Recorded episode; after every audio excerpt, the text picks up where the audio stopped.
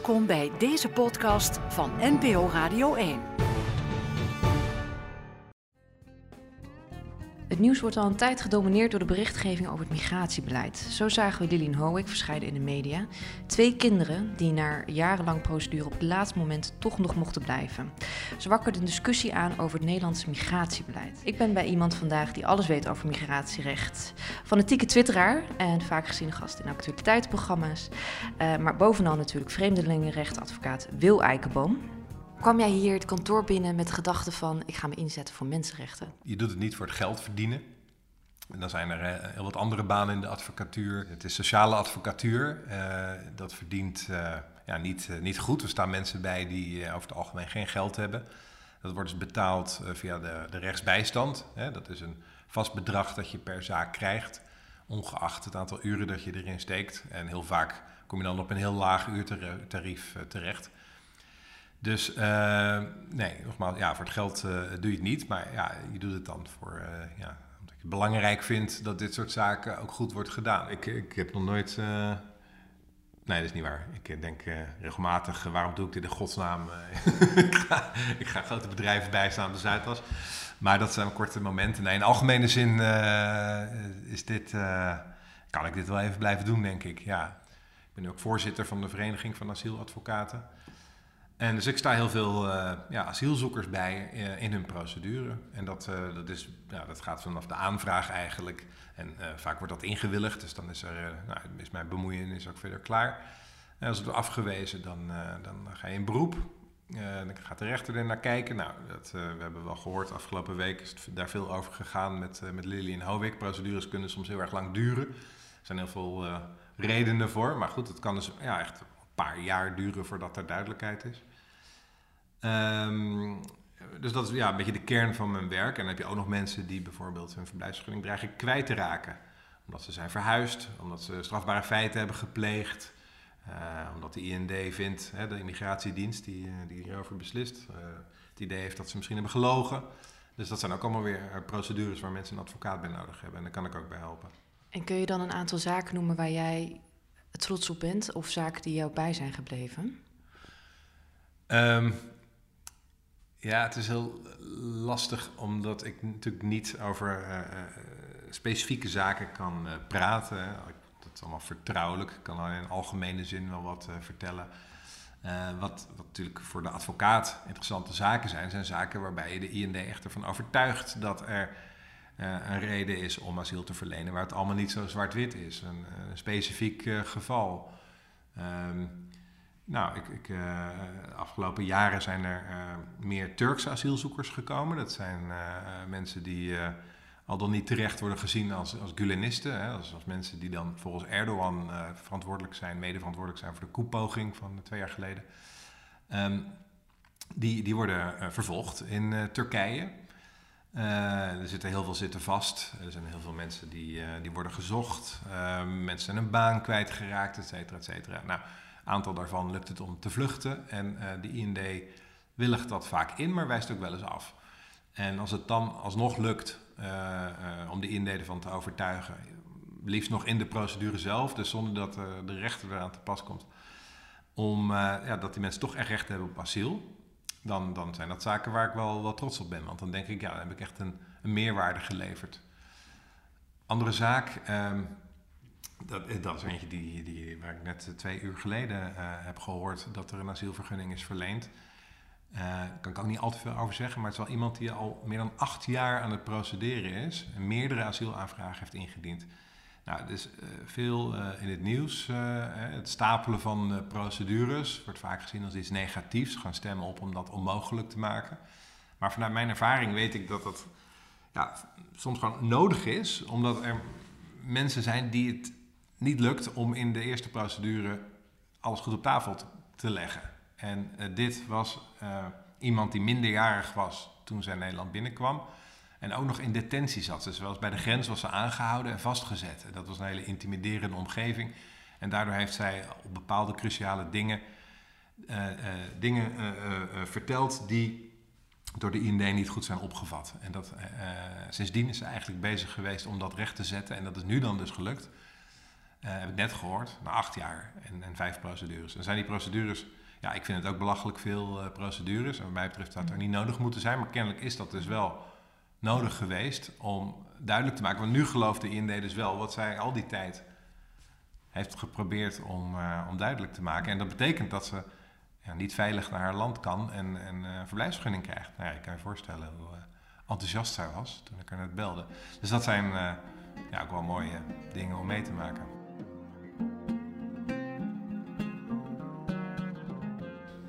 Iedereen heeft maar een rol in het hele proces. Het is een bureaucratie ook. Um, en je ziet vaak bij de IND dat meerdere mensen uh, op één zaak. De ene hoort de persoon, de andere hoort een tweede keer. De derde die, die kijkt ernaar, de vierde neemt een beslissing, de vijfde corrigeert dat. Dus daar er zijn heel veel mensen vaak bij betrokken. Ik heb natuurlijk wel een rol en dat schept ook een verantwoordelijkheid. En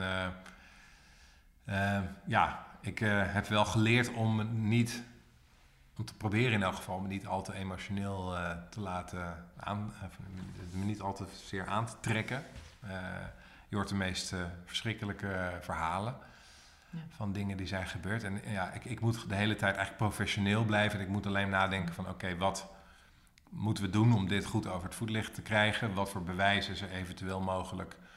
Um, ja, hoe gaan we dat regelen? Kunnen we een arts aanschrijven die misschien een litteken kan beoordelen? Zijn er nog documenten in het land van herkomst? Dus ik ben eigenlijk altijd ja, heel erg daarmee bezig, met, met, met de zakelijke kant van het verhaal. En dus, dus ik probeer uit dat emotionele verhaal eigenlijk een soort van uh, ja, relaas te halen dat gewoon bewezen kan worden en waarmee we de IND uh, kunnen overtuigen. En als dat lukt, is het mooi. En als dat niet lukt, dan, uh, ja, als het goed is, heb ik dan mijn best gedaan. En dan ja, kan ik met mijn deel in elk geval vrede hebben. Ja, ik probeer wel de, de, het persoonlijk leed zoveel mogelijk om me daar toch een beetje voor af te schermen. Ik probeer, ja, ja ik weet niet of het heel hardvochtig klinkt, maar het is de enige manier, uh, denk ik, om het vol te houden. En ik denk ook de beste manier om de zaak ja, te presenteren. Het moet ook hard kunnen zijn. Ik moet ook kunnen zeggen, nou, volgens mij uh, is dit kansloos. Ik, ik, ga deze procedure niet doen. Um, ja, dit, dit, dit, wordt niks. misschien is teruggaan het beste idee. Dat lijkt me best moeilijk.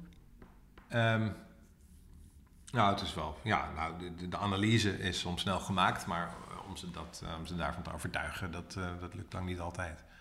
Nee. Wat zijn de meest voorkomende verkeerde opvattingen die jij voorbij ziet komen over het asielbeleid en het vluchtelingenvraagstuk? Jeetje, um, waar te beginnen? Um, is het zo, is het zo erg? Nou, uh, ja. Ja, ik kom wel veel dingen tegen uh, waarvan ik denk dat uh, dat klopt niet. Nou, laten we even bedenken. Ehm, dat Nederland geen streng asielbeleid zou hebben. Dat is een misvatting.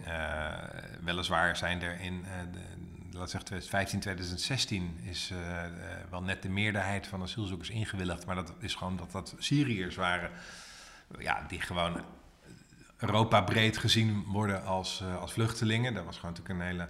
Of er is nog steeds een oorlog aan de gang, dus dat is heel logisch. Maar normaal gesproken krijgt wordt de meerderheid afgewezen. Uh, dus we hebben wel degelijk een streng asielbeleid. Um, dat we geen snelle procedure zouden hebben. In praktijk klopt dat soms, maar in, de, in theorie hebben we de snelste van Europa. In acht werkdagen kan een asielaanvraag worden behandeld. Dat dat niet lukt is vaak te maken met capaciteitsproblemen. En soms ook omdat zaken complexer zijn, uh, te complex zijn daarvoor. Um, misvatting dat het asielzoekers zijn die altijd doorprocederen. Um, het klopt dat asielzoekers vaak in beroep gaan als ze worden afgewezen. Maar als ze dat dan winnen bij de rechter, dan legt de IND zich daar niet bij neer. Die procederen dan weer door bij de Raad van State. Uh, en hopen dat ze alsnog niet een vergunning hoeven te verlenen. Of ze doen dat niet, uh, dan moeten ze een nieuw besluit nemen. En dan wijzen ze bijvoorbeeld weer af. Uh, met een net iets andere motivering. En dan gaat het weer naar de rechter. Want dan ja, gaat de asielzoeker daar natuurlijk weer beroep tegen instellen. Dus is echt een, een, een wisselwerking tussen de beide partijen binnen de asielprocedure. De vreemdeling enerzijds en de IND anderzijds. En dat, dat zorgt ervoor dat er ja, procedures zijn. Maar dat is echt niet alleen maar de asielzoeker. Um, Ja, en een algemene misvatting vind ik eigenlijk de hele, het hele term het vluchtelingenprobleem. want volgens mij hebben vooral vluchtelingen een probleem. Ehm, namelijk dat ze uit een land komen waar oorlog is en dat ze huis en haard hebben moeten verlaten. Leven hebben moeten wagen om naar Europa te komen. En dat ze hier heel veel moeite hebben om eerst een vergunning te krijgen en vervolgens om geaccepteerd te worden. En ik wil niet zeggen dat het ja, dat de Europese of de Nederlandse samenleving dat allemaal zonder meer kan absorberen zonder dat er enige problemen meer zijn. Je hebt natuurlijk opvang nodig en je hebt mensen die de taal moeten leren en die een baan moeten zien te vinden en een huis nodig hebben. En dat legt op allerlei vlakken ook wel druk, brengt dat met zich mee en, en soms ook problemen. Maar in algemene zin denk ik dat, dat we ja, als er een, een, een, gigantische oorlog echt aan de rand van Europa uh, plaatsvindt, want Syrië is helemaal niet zo heel ver weg op, wereldschaal. Je zou kunnen zeggen, Europa is bijna de regio van, van Syrië.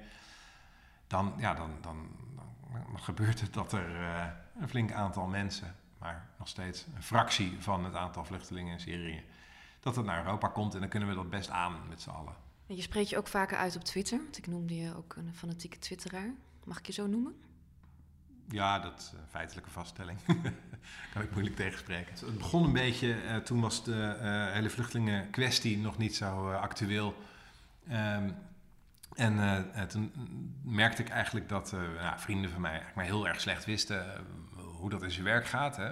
Asielzoekers en procedures. Dus toen dacht ik, nou laat ik daar eens af en toe over twitteren. Toen werd het heel actueel en begon iedereen daar. toen was natuurlijk volop in het nieuws. En toen zag ik het een beetje als mijn rol om wat feitelijke correcties te geven hier en daar. Om aan te geven, nou het zit niet helemaal zo, maar het zit een beetje zo. En dat is eigenlijk nog steeds zo. los van dat ik soms ook gewoon hele flauwe grappen op Twitter zet. probeer ik ook een beetje wat nuance aan te brengen in het asieldebat. Of in elk geval, ja, als mensen een, een veronderstelling hebben van hoe het allemaal zit probeer ik dat waar mogelijk te corrigeren. Ja.